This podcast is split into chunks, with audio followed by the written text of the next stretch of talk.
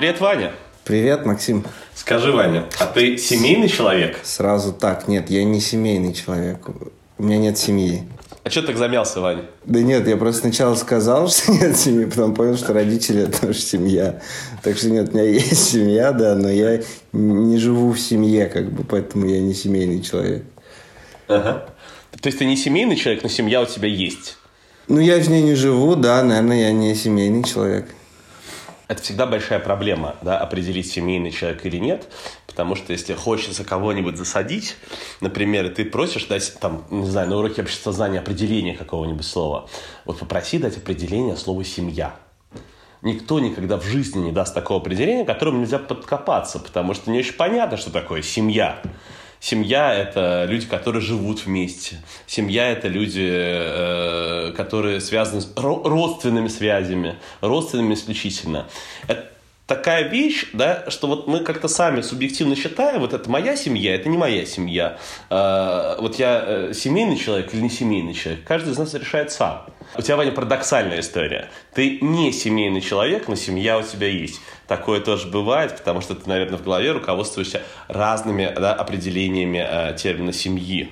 Да, и семья, и семейный для тебя это нечто разное. Да, семья это там, родственники, мама, папа, бабушка. А, а вот девушка, например, с которой ты живешь, и в квартире, у которой мы пишем этот подкаст, для тебя почему-то семьей не является. Объясни, Вань, почему? Ну, во-первых, это не ее квартира, да? К сожалению. Почему не является? Потому что нету никаких документов, подтверждающих, что мы семья. А с мамой, с папой и с братом есть. А, Ваня у нас формалист. Семья – это тогда, когда есть бумажка. Все, ребята, вы семья. А вот история, например, про гостевой брак, а, если люди живут в гостевом браке, для тебя эти люди э, не э, являются семьей. А что такое гостевой брак? Ну, пришел, погостил вот из своей квартиры в Коломяго, в квартиру в центре на какое-то количество времени а потом ушел в случае чего. Кто-то живет гостевым браком, например, да, по выходным, не знаю, знаешь, такая модная тенденция э, европейская. Ну, то есть, когда вы работаете, вы живете отдельно, а выходные вы живете вместе и проводите свободное время вместе в эти дни. Или когда ты просто вот приходишь сюда, да, э, пожил здесь, потом домой уехал, пожил здесь, потом домой уехал. Ну хорошо, тогда я живу гостевым браком, просто я бы не назвал это браком. Почему? Ну, какой это брак? Просто встречаемся. Понятно. Просто встречаемся, просто я живу вместе. Короче, что такое семья, не очень понятно, но между тем э, мы подошли к нашей четвертой теме, к четвертому параграфу в учебнике обществознания, который называется «Семья и быт». Мы – это Иван Штернер, журналист «Эхо Москвы», э, и я, Максим Иванцов, э, из организации, которая называется «Фрейм». А мы вместе – это подкаст «Вебер и Поппер». Первая рубрика, Вань. Вопрос из учебника. А, опять, опять. Вань, мы подошли... Я, по ни на один еще не ответил. Нет, ты на все ответил как-то. Ну, как-то, да. кстати, гораздо лучше, чем среднестатистический одиннадцатиклассник, я так считаю. Есть чем гордиться. Мне 25. Вань, смотри, здесь такая э, сложность. Мы подошли к параграфам таким очень идеологизированным. Угу. Да, например, вот в параграфе, который называется «Семья и быт», вот э, рассказывается и показывается, почему важно и нужно иметь семью. Угу. Да, хотя э, современный тренд да, э, таков, что далеко не все люди живут в семье. Вот как бы ты ответил на такой вопрос из учебника? Цитирую. «Смерть от болезни сердца постигает людей бессемейных на три с половиной раза чаще, чем живущих в кругу семьи дорожные катастрофы случаются с несемейными в 5 раз чаще. В 20-30 лет смертность холостяков на 25% выше, чем смертность у женатых. Какие выводы можно сделать из этой статистики? Ответ – никаких. Никаких выводов, потому что я думаю, что это чушь какая-то. Это учебник обществознания. Ну, да. Э, учебник, который, знаешь, это прошел э, кучу разных апробаций. Учебник, который был допущен и разрешен а, Министерством просвещения а, для того, чтобы его использовать в школах? Слушай, ну, по-моему, это просто какая-то хрень. Ну вот, если честно. В смысле, хрень статистика? Ты статистика? Нет, не статистика в целом, а конкретно эта статистика, где корреляция между сердечными заболеваниями и семьей, и не семьей. Какая разница твоему сердцу, живешь ты в семье или нет? Не, ну я могу проследить, да, типа предположить, что в этом есть какая-то логика. Наверное, если ты живешь в семье, у тебя там э, режим как-то настраивается, у тебя дети есть, да, там ты их рано в школу собираешь, э, укладываешь, вместе с ними там как-то ложишься. Ну, может, ты питаешься лучше, если в семье кто-то Приходишь там, домой не подвыпившим. Да, да, да. Uh, да, у меня тоже большой вопрос к статистике. Самое прикольное, что нигде не написано, откуда она взята. Мне кажется, это важная вещь, в том числе в учебниках. Статистика должна быть все-таки с пруфами. Должно было быть понятно, хотя бы минимум ссылка на это исследование, чтобы я uh, посмотрел. Да, залез и посмотрел. А вообще, что это было за исследование, кто его проводил, насколько это авторитетная организация. Как, вот какая была выборка у этого исследования. Uh, есть ли какие-то параллельные исследования, которые подтверждают это исследование, что очень важно. Да, потому что в современном мире, когда мы говорим о доказанности, да, мы говорим о том, что одно и то же исследование должно повторяться. Скажи, а вообще государство должно заботиться о том, чтобы люди жили, например, в семьях? С моей точки зрения, конечно, нет. Я думаю, что вообще вмешательство государства в жизнь конкретного человека, в непосредственно в какую-то личную сферу, в то, что он должен делать, а что он не должен делать, я имею в виду не там правонарушения какие-то, да, а вот именно его выбор жить в семье, заводить детей, не заводить. Я считаю, что это недопустимо. Это, мне кажется, так характерно для каких-то авторитарных и тем более тоталитарных режимов. А почему? Почему недопустимо? Какие аргументы есть против этого? Ну, давай с своей личной позиции буду рассказывать, ну, потому что это моя свобода решать, хочу я семью или не хочу, хочу я детей или не хочу. Почему мне кто-то должен диктовать это? Я сам распоряжаюсь своей жизнью, она не принадлежит государству, она принадлежит только мне. Поэтому я не хочу, чтобы кто-то мне говорил, что я должен делать в своей жизни, а что нет. Да, а, но здесь мы сталкиваемся с тем, да, что есть ты и твои интересы, и, э, а есть те интересы, которые государство считает, что это его либо государственные интересы, либо есть интересы общества, да, которые государство говорит, а вот мы представляем интересы общества, и ради того, чтобы был какой-то общественный интерес, мы это государство и заводим. Да? Мы, э, например, живем и зарабатываем, но мы платим налоги, потому что в общем нашем интересе, чтобы были э, асфальтовые дороги, например, у да, всех, я... которые мы ездили. И я не против этого. Если условно государство стимулирует людей Э, на то, чтобы они заводили семьи или рождали детей. Я не против этого, да, так, там выплаты за там второго, первого, без разницы какого ребенка. Это правильная вещь? Государство должно к этому стимулировать, по-твоему? Я не уверен, что оно прямо должно, но меня это не смущает. То есть я считаю, что это не худший вариант потратить налоги, да. А, это удивительно, Вань. Ты говоришь, я, я готов к тому, что мои деньги будут ходить, чтобы их получали, э, например, семейные люди или люди, у которых там э, двое детей, но я не готов, чтобы мне рассказывали, что лучше жить в семье, чем без семьи. Именно так, да. Это странно. Пускай мне лучше расскажут, а деньги оставят. Ну да, я бы, наверное, не хотел, чтобы рассказывали, но главный мой тезис в том, чтобы не ну, типа, не принуждали, да, чтобы не было такой прямо жесткой какой-то идеологической пропаганды того, что все должны иметь детей, или все должны жить в семьях. Вот это меня смущает. Если государство каким-то образом стимулирует это, ну, наверное, это не самое плохое, что можно сделать на деньги налогоплательщиков. Смотри, я тогда зайду чуть-чуть с другой стороны. Мне вообще интересно поисследовать этот вопрос. Вообще, где государство должно э, влезать, например, в какие-то общественные отношения, а где не должно влезать в общественные отношения. есть несколько тем, например. Но я думаю, что сам согласишься, что ты сам, если вдруг захочешь жить в семье, э, ты бы, наверное, хотел бы жить в семье скорее партнерского типа, типа, типа патриархальной семье. Да, в семье, где мужчины и женщины равны в своих ролях, и где мужчина может заниматься, например, воспитанием э, там, маленьких ребят и брать отпуск, например, по уходу за ребенком наравне с женщинами, я уверен, что это э, соответствует да. либеральным ценностям. Это... А патриархальная э, семья, да, с патриархальной ролью там, мужчины, главы семейства, который решает, держит бюджет, э, для тебя, наверное, эта семья э, неприемлемая. Да, а да, вот государство конечно. должно ли пропагандировать и говорить, да, а, что люди должны быть равноправны, в том числе в семье, или нет, или тоже не должно? Я считаю, что не должно. Ну, то есть это, э, Мне кажется, в таком случае, да, это будут какие-то двойные стандарты, что давайте государство будет пропагандировать то, что мне нравится, и не будет пропагандировать то, что мне не нравится. Нет, пусть государство не пропагандирует ничего в этом смысле, да.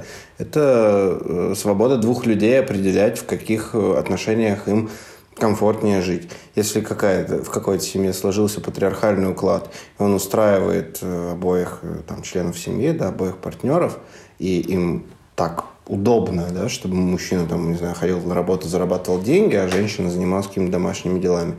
Для меня это, например, не, неприемлемо, но если людям так комфортно жить, то какое мое дело, да.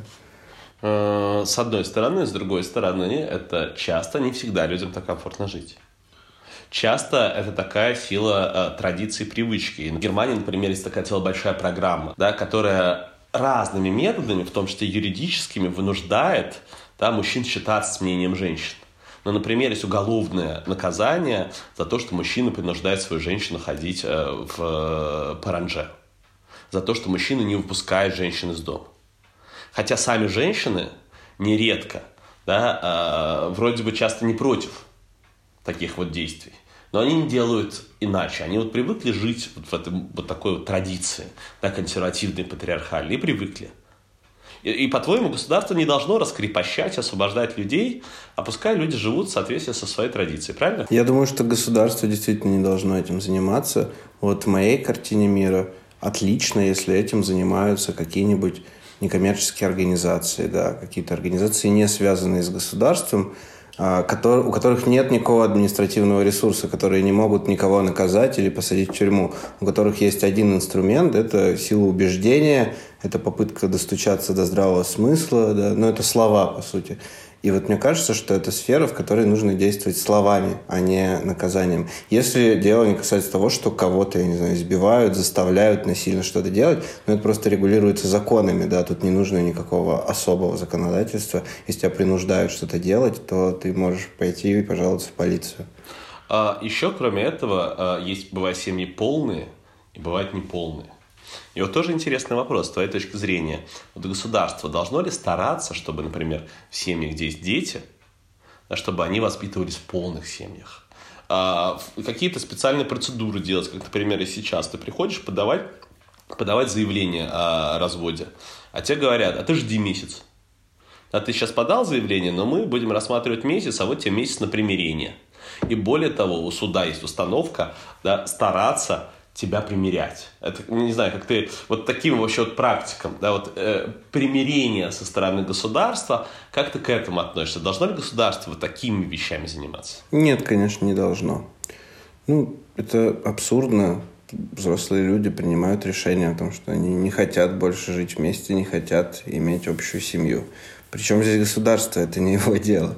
Да, но при том, что в этой семье, кроме двух, возможно, взрослых людей, есть еще один маленький ребенок, для которого да, я... это является большой трагедией, когда родители разводятся. И я убежден, что этот ребенок вырастет в гораздо более комфортной обстановке, если его родители разведутся, сохранят какие-нибудь более-менее адекватные отношения, и он будет жить в неполной семье, чем если он будет жить в полной семье, которую государство вынудило двух партнеров, да, находиться вместе. Они будут ненавидеть друг друга. Это будет абсолютно безумная какая-то атмосфера дома.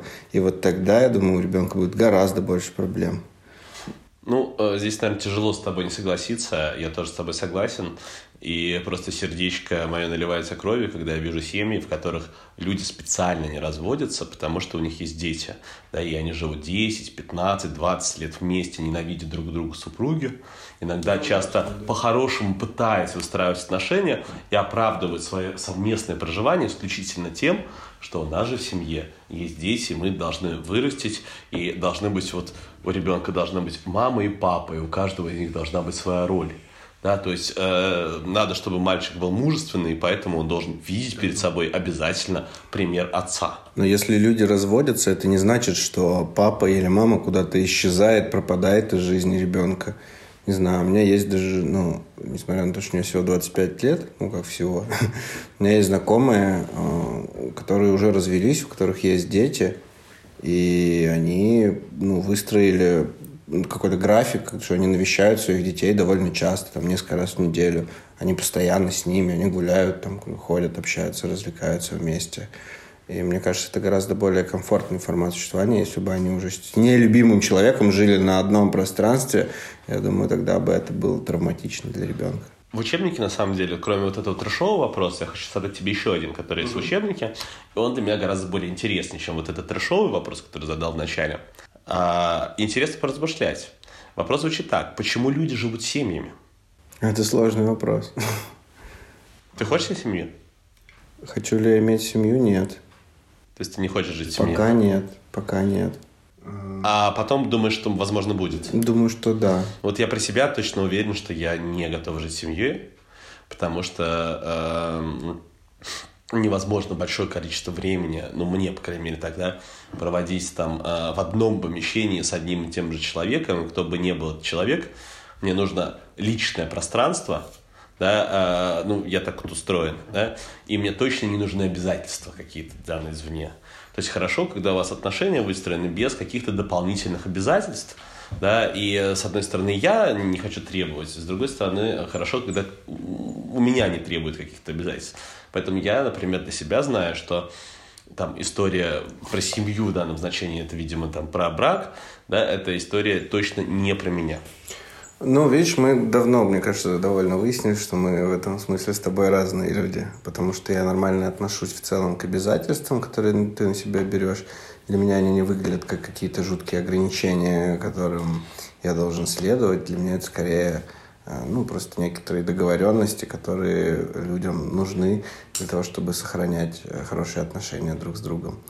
И э, я готов жить с одним человеком довольно долго, в замкнутом пространстве. Для меня в этом нет проблемы, если между нами сохраняются теплые, хорошие отношения.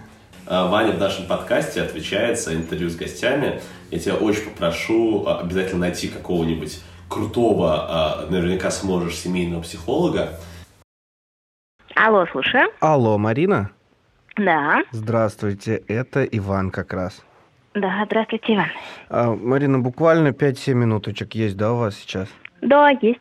Замечательно. А могу я тогда наш разговор на запись поставить? Ну, конечно, пожалуйста. Ага, спасибо. А, расскажите, вот э, исходя из вашей практики, насколько много людей, может быть, какой процент живет в браке и страдает от этого? Ну, это такой достаточно сложный вопрос, потому что ну, на него есть два ответа.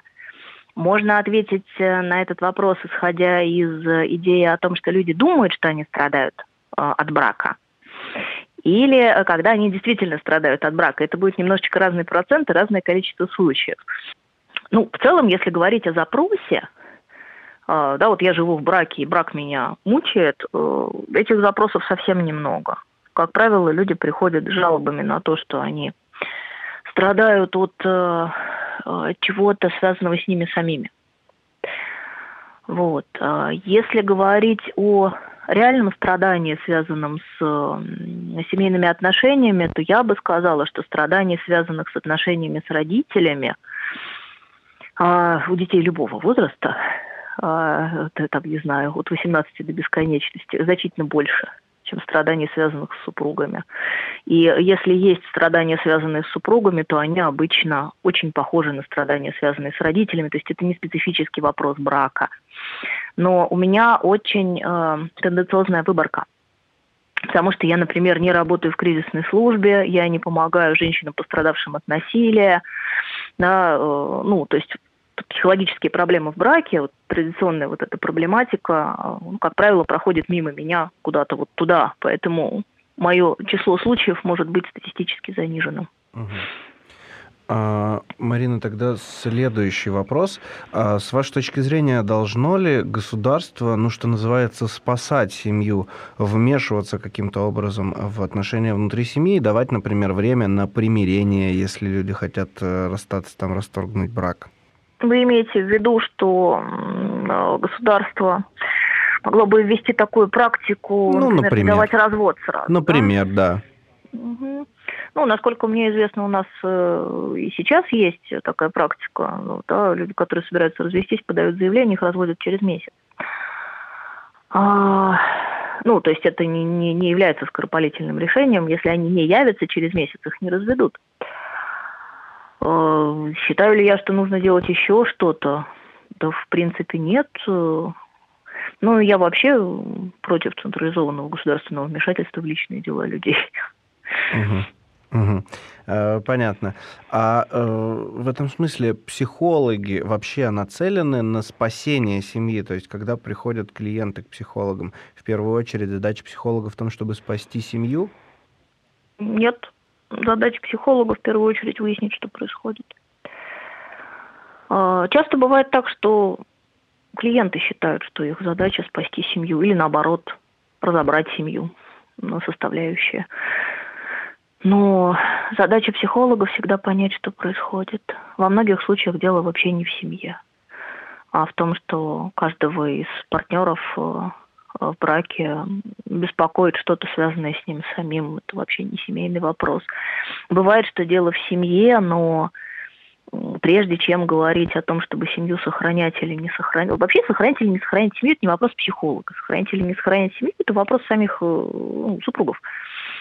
И в этом смысле задача психолога – это помочь понять, что вообще творится, почему плохо, как это связано с браком, если это связано вообще, и так далее. А, а можете рассказать, с какими вопросами, с какими проблемами чаще всего вообще обращаются к семейным психологам? А, ну, я думаю, что один из самых частых вопросов это а, проблематика, связанная с эмоциональными отношениями, либо между супругами, либо между родителями и детьми. А, я думаю, что часто встречаются вопросы так или иначе связанные с нормализацией сексуальной жизни, тем, что что-то там не работает, поскольку сексуальная жизнь это один из самых ярких э, э, это то, что обычно принимает удар на себя, это то, что показывает, э, да, если в паре что-то идет не так. Что еще?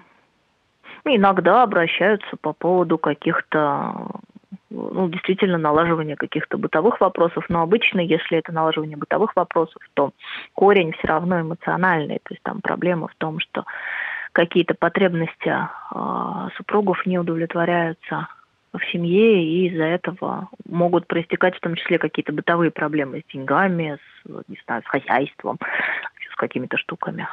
Угу. У меня еще такой uh, вопрос, наверняка вам его задавали, уже достаточно банальный. Uh, думаю, что семейные психологи очень часто с ним имеют дело. Когда люди живут э, друг с другом долго, годами, как бороться с тем, что чувства проходят, и они в каком-то смысле ну, даже надоедают друг другу? Есть, может быть, какой-то вот совет, который обычно дают в таких случаях?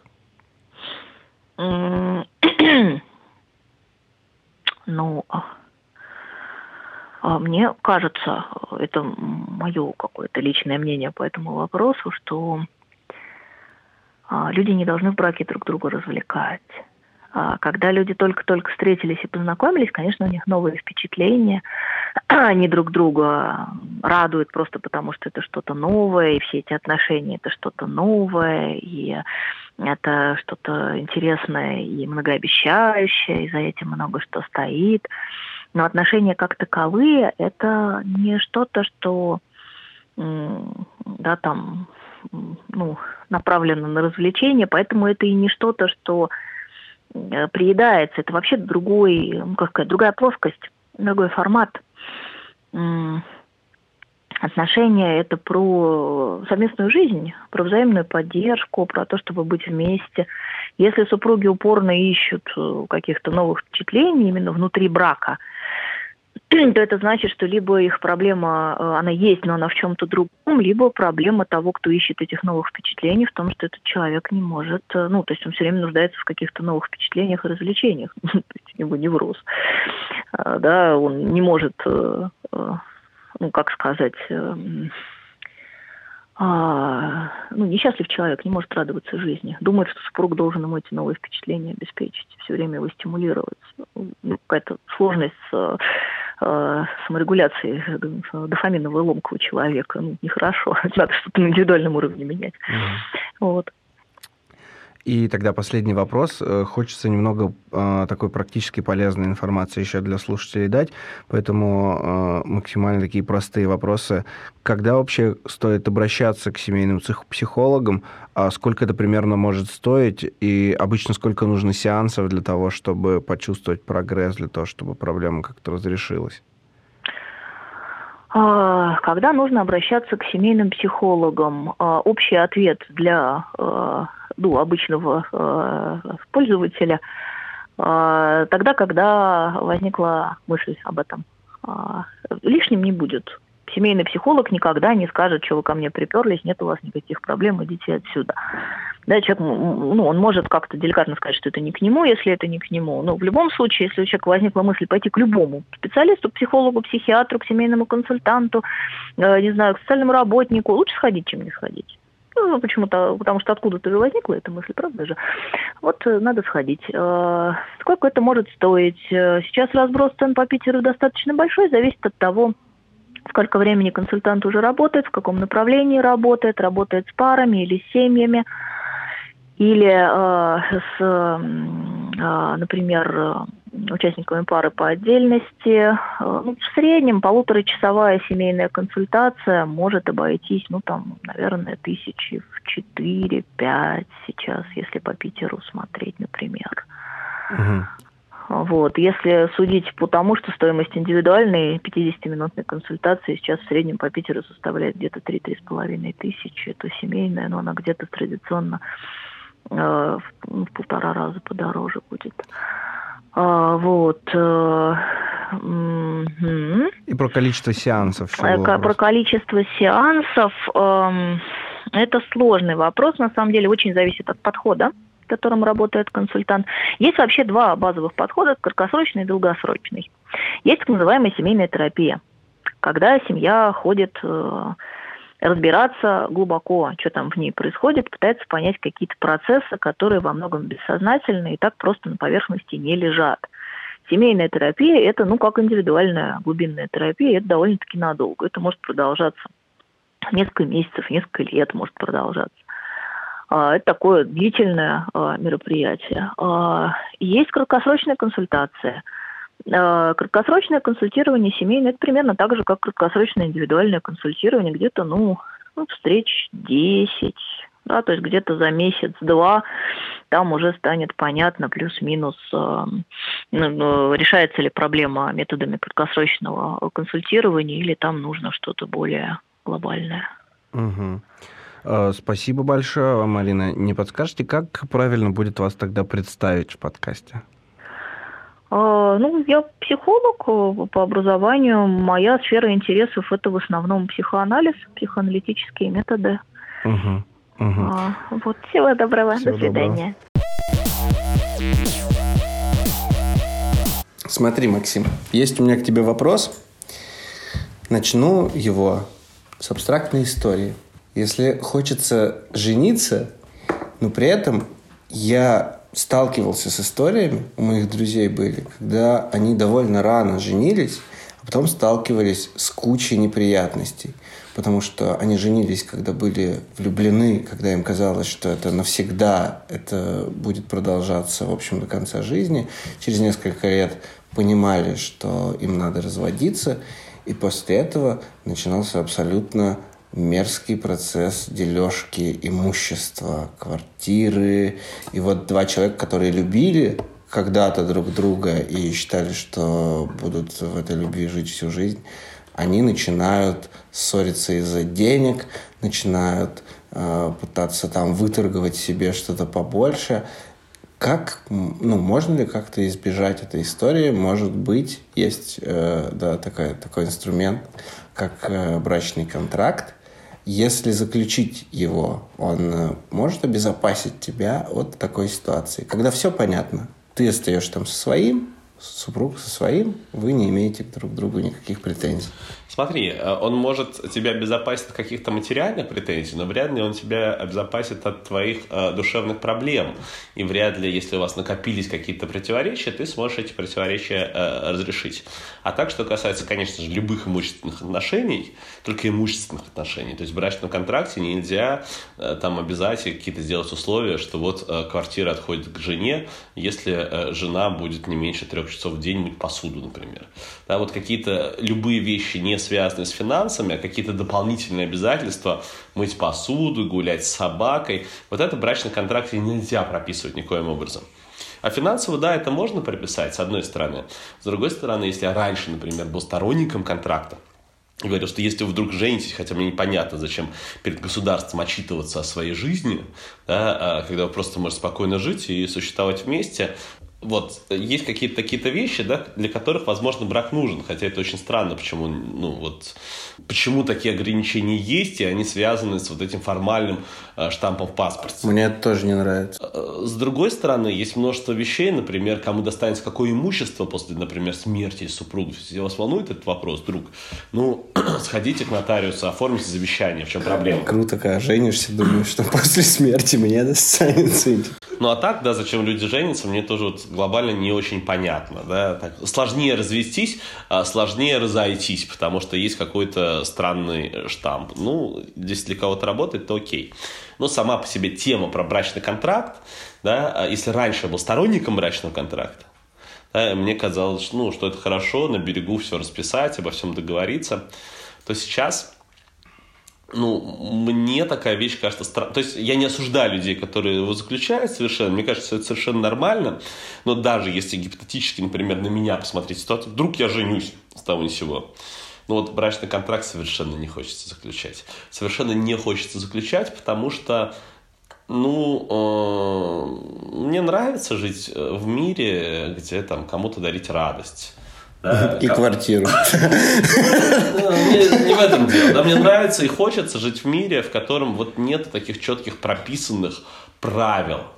Да, мне кажется, что личная интимная жизнь э, хороша м- такими негласными договоренностями, когда вы чувствуете друг друга, когда вы понимаете друг друга. И я ради этого готов даже в чем-то рисковать. Хотя я тоже не понимаю, зачем отчитываться перед государством, просто не женюсь.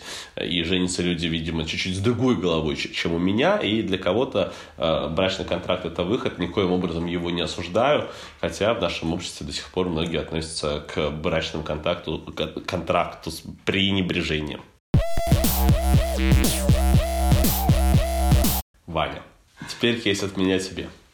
Одна из самых тронувших меня историй, когда я работал в одной из некоммерческих организаций – это была э, история 11-летнего мальчика. Это был мальчик Рома. Рома, ну, вот говорят цыгане. Цыгане, на самом деле, то есть большинство цыг... людей, которые да, называют цыганами, им не нравится, что их называют цыганами. Это как там негров называть нигерами. Ну, вот типа такой плохой тон. Да, а, потому что само название у них другие. Вот, и такая разновидность, да, а, которая чаще всего встречается у нас, это Рома. Да, и поэтому, наверное, корректней называть людей так, как они хотят. Ведь мы не хотим, чтобы нас называли не своим именем, а какой-нибудь клички, которая, например, нам не нравится. Русня. Ну, я не знаю, какие там, у кого может быть клички, да, ну, не нравится. Там, ну, приезжаешь там в Украину, называют меня москалем. Меня, жители Петербурга, называют москалем. Какое отношение к этой Москве имею? А, ну, не нравится, короче. так вот, есть, э, был ребенок Рома, 11 лет, и он перестал ходить в школу в какой-то момент.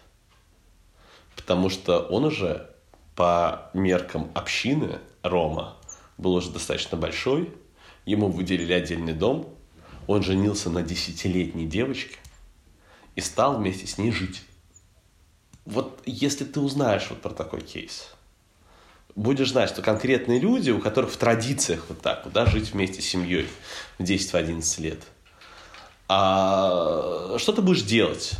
Обратишься ли ты к государству, э, что за беспорядок, что такое, люди живут вместе, э, в семье отдельно, десятилетняя девочка, одиннадцатилетний мальчик? Или не будешь обращаться? Я думаю, что я не буду обращаться. пройдешь мимо вот этой жесткой истории? Или она для тебя не является жесткой? Нет, она, конечно, жесткая. Тоже сложный вопрос. Но мне кажется, ты сделаешь только хуже, если вызовешь какие-нибудь там органы опеки или полицию. Э, я думаю, что станет только хуже. В том смысле, что эти люди помимо этой ситуации получат еще кучу проблем просто с бюрократией, с бумажками, с законом. Мне не кажется, что государство может как-то эффективно урегулировать эту ситуацию. Да. Ну, наверное, может какой-нибудь там, не знаю, отобрать детей и увезти их в детский дом. Я сомневаюсь, что это лучше будет для них. Поэтому, не знаю, может быть, сугубо, если это возможно, встретиться с родителями и попробовать обсудить эту ситуацию, понять, насколько это для них нормально, могут ли они как-то повлиять на для то, них что... нормально, конечно. Ну, возможно... Это история про постоянную практику в общине, которая из ну, раза да. в раз повторяется. Ну, может быть, они хотя бы могут сделать так, чтобы он ходил в школу, продолжал ходить в школу, несмотря на свои супружеские обязанности в 11 лет. Ну, вот эта сложность была, да, это была большая сложность и большая э, трагедия, непонятная ситуация. Но ну, я не знаю правильного ответа, как бы, да, и у меня нет вот прям четкой позиции, что надо сделать так и так. Я вот просто как варианты в своей голове перебирал, ну, пожалуй, попробовать поговорить хотя бы, да, и с этим ребенком, и с его родителями. Вот. То есть такое, э, ждешь около дома ребенка, говоришь, мальчик, молодой человек. Мужчина. Мужчина, да. В школу не хотите ли пройти? В шестом классе. Сейчас, сейчас объясним вам, как там... Да, почему школа важна для вас? Ну... Жену, говорит, не с кем оставить.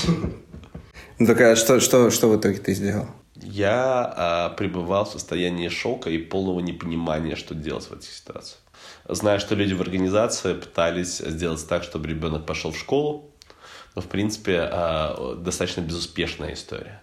Это постоянная повторяющаяся практика, история достаточно безуспешная, непонятно, как а, с одной стороны заставить, а с другой стороны ты понимаешь, что отдать ребенка э, вот в орган опеки и попечительства, ну, то в детский хуже. дом, э, я не уверен, что ребенку будет лучше вот от этого. И не понимаешь, какое лучшее решение здесь, конечно, и просто очень сильно грустишь из-за таких ситуаций и понимаешь, что ребенок вырастет неграмотным, и дальше, скорее всего, это такой верный путь э, к какому-нибудь бандитизму, с моей mm-hmm. точки зрения.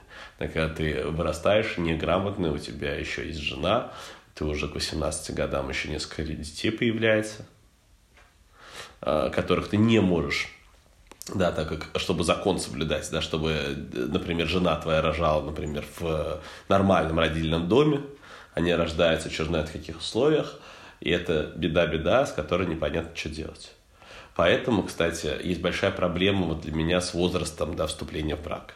Проблема заключается в том, что человек не достиг, например, возраста вступления в брак, рождается ребенок, или даже если достиг, но нет 18 лет, ты пытаешься родить ребенка, а, и у тебя возникает куча проблем а, с вот этими с государственными органами, если они про это прознают, которых ты бы не хотел бы, и у тебя нет возможности да, сделать это или сделать аборт, например, анонимно. Есть, кстати, я сейчас вспомнил такой очень хороший документальный фильм, который, на удивление, вышел на телеканале «Россия-1». А, там есть такой гениальный совершенно документалист, которого зовут Борис Соболев. Он выпускает одну документалку года в два. Но это всегда прямо супер качественно. И у него была документалка, посвященная цыганам и их жизни в России. Она так называется «Бремя цыган». И там, собственно, вот про жизнь людей, которые, да, не ходят в школу, которые с 10 лет начинают, э, их родители заставляют торговать героином. Э, и, в общем, Просто к теме всем советую фильм посмотреть. Э, да, но э, чуть-чуть не хочется разводить ксенофобию. Мы понимаем, нет, что, э, что не все э, разные ромбы, ром бывают разные. Есть проблемы, да, э, связанные с этим с народом, да, и, и с традициями вот этими, которые идут изнутри. И мы понимаем, что, наверное, уровень э, преступности, скорее всего, там несколько выше, с одной стороны, но все ромы разные, и нужно в первую очередь смотреть на то, человек добрый или злой, человек порядочный или непорядочный, человек при, ну, вот доставляет какие-то проблемы, то есть агрессивный он или не агрессивный. И вот это гораздо важнее, чем смотреть на то, кто какой национальности. Поэтому, когда мы говорим, что у цыган есть то-то, да, а мне сразу же э, хочется этому вот чуть-чуть вот такую ремарочку сделать. Ваня, кстати, если что касается возраста э, вступления в брак, э, у нас не юридический подкаст, юридические темы про семью у нас, видимо, останется в каком-то в, одном из следующих сезонов. Ну и все-таки, да, вот этот вопрос давай с тобой проговорим. Э, скольки э, можно вступать, знаешь, в Петербурге? В Петербурге, в Петербурге какое-то особое региональное законодательство, ну, наверное, как и во всей стране. А, не-не, Э, семейное право – это право, да, которое э, вместе устанавливает законодательство и субъект федерации, э, и есть на федеральном уровне какие-то нормы. Ну, я могу предположить, что в Петербурге можно вступать в брак с 16 лет в случае каких-то особых условий. А... Я боюсь, что я их не перечислю, но предполагаю, что такая возможность предусмотрена. Угу. Смотри, что касается всей России, установлен возраст вступления в брак 18 лет. Да, да, да. Но дальше написано, да, что первое, при наличии уважительных причин не поясняется, каких э, какие-то субъекты какие-то субъекты могут пояснять, а в каких-то субъектах так и стоит формулировка уважительных причин, или там э, написано рождение э, рождение ребенка, беременность, с, э, заболевание, э, которое может привести к смерти да, одного из людей, которые хотят вступить в брак, и, и написано «и проще». Да? Вот при наличии уважительных причин э, тебе могут дать согласие орган местного самоуправления – Представляешь, это вопрос, который... Администрация вот района? Или... Орг... Нет, э, не район. Район – это государственная власть, а есть еще муниципалитет а, муниципальная власть. Да, вот орган местного самоуправления, муниципальная власть, вот э, специальная должна быть комиссия при муниципалитете, да, а, это одна из важных функций, например, в Петербурге, да, в муниципалитетах, да. Вот если человек хочет вступить в брак, то муниципалитет вправе разрешить или не разрешить вступить в брак – людям 16 лет. При том, что вопрос э, вот именно на усмотрение вот этой э, странной муниципальной комиссии, кому вступать в брак, а кому не вступать. Не человека, не родственникам этого человека, не суда, а вот муниципальной комиссии. Это странно. это, это очень странно. Э, но, есть еще одно но. Субъект федерации имеет право снизить этот возраст, сделать его меньше 16. И э, есть ряд субъектов федерации, их много, и э, целая волна прошла вот этих да, субъектов, которые э, э Российской Федерации, которые, да, э, которые снижали возраст до 14 дай, лет. Дай попробую угадать хотя бы один назвать. Думаю, что какая-нибудь Тыва. Э, Тыва не помню, скорее всего, я думаю, что с большой степенью вероятности. Но это практически все Кавказские республики. Угу, это Московская область. Серьезно? Калужская область, Самарская, Архангельская. Но вообще... Э, школьники. В 2009-2015 годах примерно прокатилась такая большая волна по субъектам, и многие субъекты федерации снизили брачный возраст э, до 14 лет. Ну, вообще, по-моему, 14 это, конечно, too much. Ну, в смысле, я думаю, что 14 это очень мало. Я вспоминаю себя в 14 лет. Ну, какой еще брак? Как ты, ты у тебя нет представления. А почему-то матч, что не так, да? Э, э, что плохо? Плохо, что люди живут вместе, нужно запрещать физическое сожительство. Да нет, нет, конечно, нет. Просто, ну, идея брака, она подразумевает, что человек вот уверен в том, что он создаст с другим семью, что они будут долго жить. Ну, господи, в 14 лет, мне кажется, невозможно просто э, как бы продумать все это, невозможно быть уверенным. Ну, я помню, все реально в 14 лет. Ну, какой? Ну, там с одной за ручку погулял, с другой, ну, типа... Ну, это не знаю, мне кажется, работает. история про брак, это как раз история про... Э, то есть мне вообще без разницы, да, вот заключение брака там есть. Да, речь идет о каких-то юридических последствиях. Да, э, ну да, в 14 лет странно, наверное, думать, хотя бывают такие трагические истории, когда там люди влюбляются в друг друга, а им там 15, и кто-то из них умрет, и ты хочешь этому человеку оставить свои э, даренные тебе э, там игрушки, квартиру, машину или еще что-нибудь. Подари. А, Вань, какие должны быть ограничения по твоему браку? То есть кто не может вступать в брак, но мы, э, окей, взяли, есть возрастные ограничения, наверное, не будем касаться ограничений, связанных с психическими заболеваниями и там людей, которые признаны, например, недееспособными. А еще должны быть какие-то ограничения, по-твоему? Нет. А, смотри, а как же история про многоженство? Вот многоженство и полиамурный брак, там, когда в браке, например, вступает там, 5 человек, 10 человек, 15 человек. Да почему бы и нет? Для тебя не проблема? Ну, это не проблема, просто мне кажется, это уже ну, несколько обесмысливает сам брак как институт и как процедуру. Почему? А, есть же история, например, про многоженство, и там про две, про три жены у одного мужчины, и про традицию для ряда азиатских стран и для ряда, в том числе, южных регионов России. И они называют это семьей, и, а по-твоему, это обесценивание? Ну, Термина семья. Ну да, просто, видимо, потому что в моем представлении семья это нечто другое. Это не гарем, а Ага. ну, скорее просто любящие именно два человека. Окей, короче, ты недоумеваешь, как так можно, но... Ну да, но если бы, если кому-то хочется, да. А я совершенно... Для тебя плохо, по-твоему, втроем жить? В чем проблема? Да нет, неплохо, живите, пожалуйста. Зачем просто брак для этого заключать? Зачем же? Зачем вдвоем, Ваня? Ну, это странно. Почему? Ну, мне кажется, среди трех людей такого взаимопонимания невозможно достичь. Боже Ну, вы мой. как будто бы... Что началось-то? Ну, то есть, если вы, ну, брак, да, что для меня значит, два человека как бы подтверждают, что они очень любят друг друга. Мне кажется, настроить такие же связи между тремя людьми, вот я понимаю, что может быть один человек, и два его одинаково любят. Но настроить такие же связи между тремя людьми, ну, наверное, возможно. Но мне кажется, это очень сложно. Когда речь идет о пяти, не знаю, семи людях, то, мне кажется, совершенно очевидно будет, что они не все одинаково друг друга любят и хотят быть в браке с одним человеком, а не с другими пяти. Как ты думаешь, есть уголовная ответственность за многоженство? В России? Думаю, что есть. Мало ли, вдруг есть. Была в Советском Союзе, на самом деле, уголовная ответственность за то, что мужчина, например, живет вместе с двумя женщинами и использует их обеих как жен, оказывается, за это была в Советском Союзе уголовная ответственность. А, Я бы не удивился, на самом деле, если бы, наверное. Ну, вот нет, пока, слава богу, нету, но браки заключать нельзя.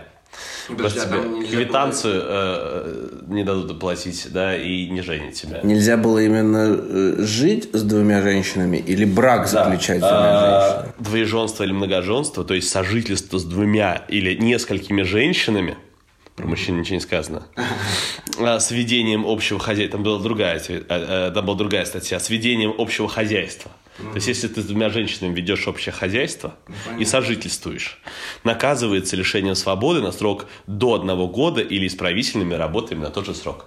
Вот такая статья была в Уголовном кодексе Советского Союза 1960 года.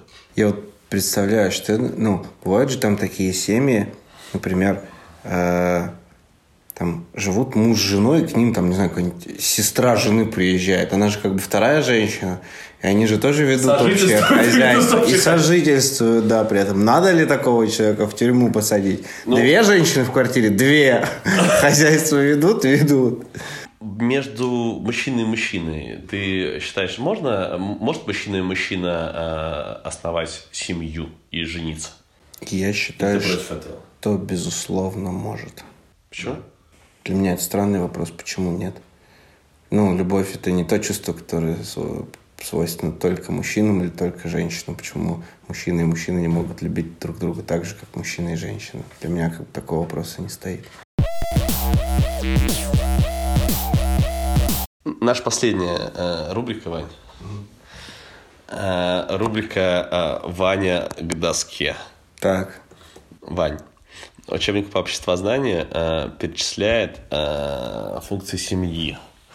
Э, ты э, собрался здесь через какое-то время зажить семейной жизнью. Скажи, пожалуйста, как ты думаешь, э, какие функции перечислены э, у э, семьи? И согласен, что семья должна с этой функцией жить? функция семьи. Мне кажется, в первую очередь, э, как эта функция называется? Рекреационная. Репродуктивная, ты хотел сказать? Нет, нет, я хотел сказать именно рекреационная. Семья как рекреационная зона. Э, что, что это означает? Ну, это же отдых. Ты, семью- ты приходишь домой, у тебя там с детьми поиграл, еда готова. типа, Вот зачем нужны дети. С ними можно поиграть. ты как бы развлекся немного, вот. Досуговая. Функция семидосуговая, так, отлично. Ну еще. нет, если серьезно, то ну да, А наверное. почему не серьезно? Мне кажется, это важная э, история. Просто для этого не нужно жить в браке, э, потому что тебе надоест. Надоест э, такой досуг, тебе захочется э, другого досуга. Э, очень, очень странно, Вань, смотри, я открыл э, Википедию, и там на четвертом месте социологи выделяют функцию семьи, которая называется рекреационное восстановление физических и интеллектуальных сил Ивана. Видишь, как я точно попал.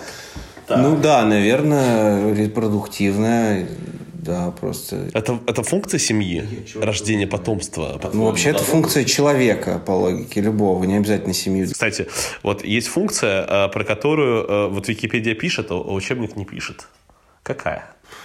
Ну, вряд ли, вряд ли угадаю. Конечно, угадаешь. Эта функция называется в Википедии сексуально-эротическая. А, а, а школьникам нельзя про это знать. Я не знаю. Ну, видимо. Сексуально-эротическая функция семьи. Вот репроду- репродуктивно говорится, а про сексуально-эротическую функцию семьи не говорится. Википедия отделяет эти два понятия. Конечно. Конечно. За репродуктивный, потому что следует воспитательное. А, ну да, да, да. Воспитательная. За сексуально-эротической э, ничего не следует. Она на последнем месте А находится. какая первая? Это первая функция? Э, И в учебнике Википедия первая репродуктивная, вторая воспитательная, а третья функция хозяйственно-бытовая. Ну, зв- Звучит убого ужасно. Ужасно. Вань, э, наш параграф, э, он не только про семью. Э, как мы поняли, что здесь ничего научного нет в этом параграфе. Да, э, ну и мы тоже особо поделились своими точками зрения. Ну, по-моему, да, здесь просто какие-то взгляды изложены Да, да, на да, семью. пара- да. Да, э, и параграф, да, действительно излагает достаточно консервативный взгляд на семью. Э, Мы поделились каким-то св- своим, э, видимо, чуть более либеральным взглядом на семью. Кроме взглядов на семью, э, учебник очень коротко э, проходится еще по быту.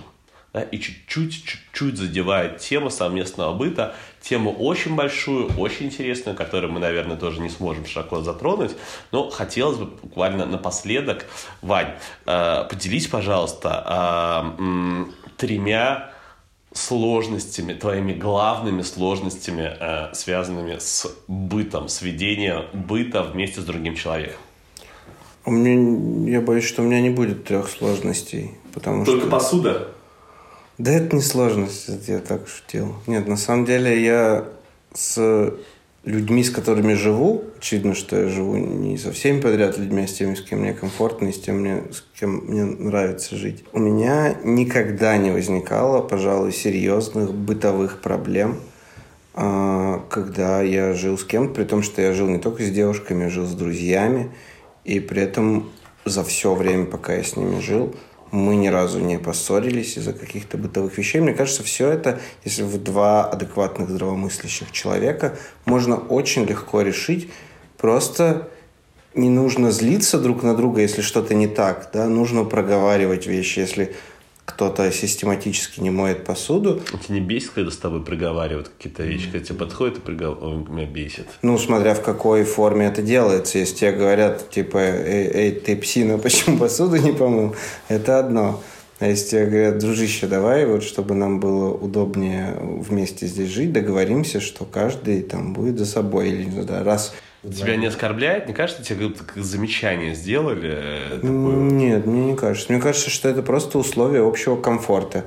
То есть у меня представления одни, у другого человека другие. Мы должны найти какой-то общий компромисс. У меня всегда получалось это сделать, мне кажется. Не знаю, мне очень тяжело, возможно, я часто и долго жил просто один, с одной стороны, но мне э, тяжело э, жить э, с другими людьми. Почему? Потому что, ну, когда я живу, мне хочется, чтобы все-таки каждый день, как минимум каждый вечер, был какой-то праздник.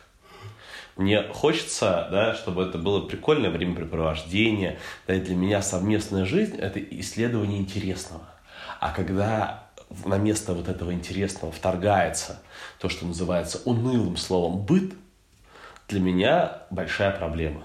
Когда люди э, спокойно там, э, вместо того, чтобы играть и веселиться, они начинают там мыть посуду, делать уборку, делать уборку не как игра, да, не в каких-то игровых формах, а просто реально взять и скучно делать уборку.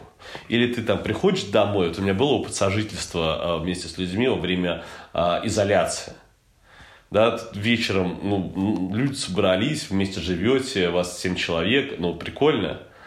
Так почему каждый сидит там что-то тихонечко за своим компьютером или занят там каждый своим занятием? Э, это очень странно. Мы ж люди, нас семь человек, мы приятные, прикольные, интересно быть вместе. Давайте устроим дискотеку, дискошар принесем. Нет, каждый сидит по своему уголочку, еще говорит. Вот видишь, у тебя свои представления о комфорте других людей. Нет, о моем комфорте. Я не понимаю, почему люди так делают. Ну, ты же вмешиваешься в их комфорт тогда, когда не, а, не, диско шарка приносишь. Знаешь, знаешь, когда стал не в могото, что я сделал? Уехал? В Барнаул. А, да, я знаю. Так мне кажется, мой секрет в том, что я последние семь лет не жил один вообще. Поэтому я очень сильно привык. Я уже я не помню, на самом деле, как жить одного. Ну, а до этого я жил с родителями. То есть я никогда, по сути, не жил один. А с вами был подкаст «Вебер и Поппер». Его вели Ваня Штейнерт. И Максим Иванцов, который до сих пор в своей шапке дома сидит с розовым помпоном. Потому что праздник.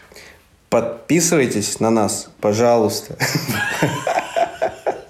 Пожалуйста, подписывайтесь. Оставляйте комментарии, ставьте лайки на всех платформах. Мы есть. И слушайте, ждите следующего выпуска.